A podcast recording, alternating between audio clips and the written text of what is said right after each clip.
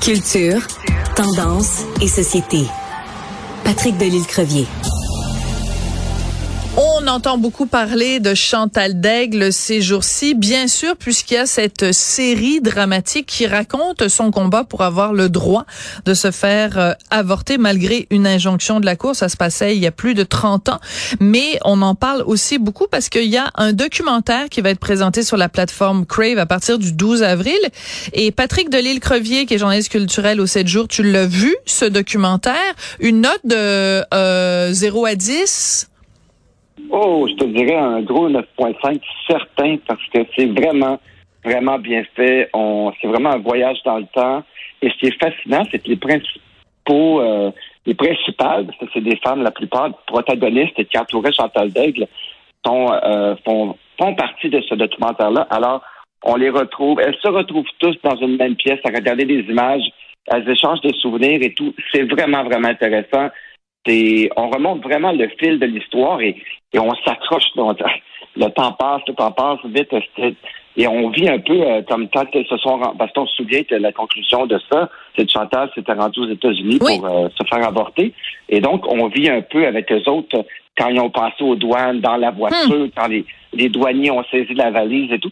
C'est fascinant. C'est comme un beau... Euh, c'est un bel ajout à ce qu'on voit en ce moment avec la série on voit les vrais visages, on, entend les vraies personnes, euh, les avocats, les intervenantes, les militantes de l'époque. Donc, c'est vraiment, vraiment, et c'est bien fait, c'est mené de chapeau de maître par Noémie Mercier, euh, qui, l'animatrice de ça. C'est réalisé par une femme qui s'appelle Gaëlle Dingelmar. Et c'est vraiment, vraiment bien fait, Sophie. Ça va être sur Twave à partir du 12 avril, en même temps que le dernier épisode de la série de fiction. Donc, c'est vraiment intéressant quand tu vas avoir de l'électricité, Sophie, écoute là. voilà, c'est ça, parce que tu m'avais envoyé le lien pour que je puisse le regarder. Et euh, ben, évidemment, c'est un sujet qui m'intéresse au plus haut point, puisque j'ai suivi la série et j'avais envie de, de, de voir ça. Et euh, ben manque de peau, c'est le cas de le dire. Euh, je n'avais pas d'électricité. Enfin, je n'ai toujours pas d'électricité. Donc, impossible de brancher mon ordi pour pouvoir écouter ça. Donc, j'étais bien malheureuse de pas pouvoir contribuer à la discussion avec toi aujourd'hui. Mais disons que tu parles pour deux, alors donc ça va, ça va compenser. Écoute, on va écouter un petit extrait. Je pense que c'est le début du documentaire, juste pour nous donner une idée de l'ambiance.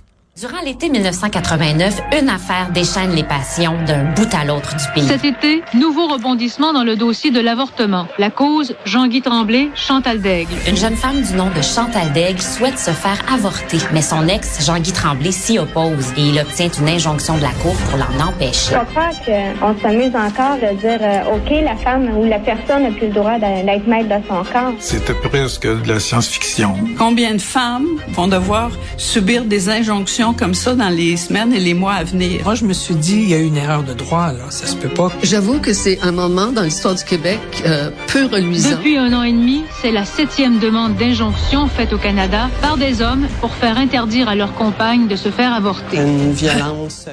oui, alors donc, euh, ben, je pense que c'est la voix de Francine Pelletier qu'on disait, c'est qu'on entendait. Donc, c'est important de rappeler le contexte parce que quand j'avais fait une entrevue avec Sophie Laurent, parce que la série donc sur Chantal Daigle euh, c'est euh, Sophie qui l'a coproduit avec euh, son conjoint Alexis Durambro.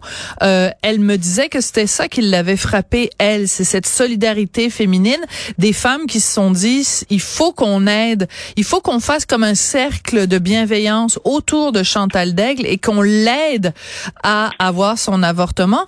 Et ça, c'est une partie de l'histoire que qu'on a un peu oubliée et c'est dommage. Et donc, ce que je comprends, c'est que dans le documentaire, on redonne la lumière à ces femmes-là? Oui, elles sont toutes présentes, elles échangent entre elles, on voit des images de l'époque. Et effectivement, même euh, la décision, l'appel de Chantal Daigle à ce centre de femmes-là, s'est fait justement suite à tout le mouvement qu'il y a eu. Il y avait 10 000 personnes dans la rue, 10 000 marcheurs pour la cause de... Tu sais, quand tu te sens toute seule, coincée dans ton problème et tu vois que la, que les, gens se mobilisent autour de toi, puis qu'il y a des marches, puis on a même fait à l'époque, bon, on sait que c'est illégal de faire une collecte d'argent dans la rue, dans un événement, mais il y avait ramassé dans un sac noir euh, euh, des quelques milliers de dollars pour justement aider la cause et faire avancer et pour payer euh, certains frais et tout. c'est vraiment, c'est vraiment un ajout à cette, à cette série fictive parce que ça va vraiment où est-ce que la série ne va pas tant de ça. On retrouve ces femmes-là, euh, la solidarité euh, de ces femmes-là entre elles et tout, et le but commun. Ils ont fait avancer, c'est historique, Sophie. Ils ont fait avancer la cause. Et donc, et on le voit encore plus, c'est encore plus appuyé dans ce documentaire et c'est vraiment, vraiment fort intéressant. Moi, j'avais oublié, bon, j'étais assez jeune à l'époque, mais je me souviens, c'était c'était sur toutes les lèvres, c'était en couverture de tous les journaux. Euh, c'était une saga qu'on suivait et tout, puis on espérait, du moins moi, euh, avec mes valeurs déjà de l'époque, j'espérais qu'elle qu'elle puisse prendre le contrôle de son corps, cette femme. Et donc, euh, c'est vraiment, vraiment des pages d'histoire qu'on découvre dans, dans, dans ce documentaire-là à écouter, Sophie. C'est, et je le répète, c'est sur Crave dès le 12 avril. Oui. Ça vaut la peine de. Le mouvement aussi, on voit aussi le mouvement pro-vie qui était déjà très actif à l'époque et, et qui, euh, qui défonçait des clôtures pour, pour justement empêcher Chantal de, de se faire avorter, qui était, il y avait deux clans, il y avait les, ah, moi, je suis du côté de, de M. Tremblay, moi, je suis du côté de Chantal Dec on replonge vraiment dans cette saga, dans, cette dualité-là de l'époque et tout. Et Oui, et je pense que c'est important. Euh, je te dis ça avant d'avoir vu le documentaire, mais tu en parles de façon si élogieuse. Euh, je pense que c'est important pour euh, la jeune génération, les jeunes femmes et les jeunes hommes, de comprendre d'où on vient.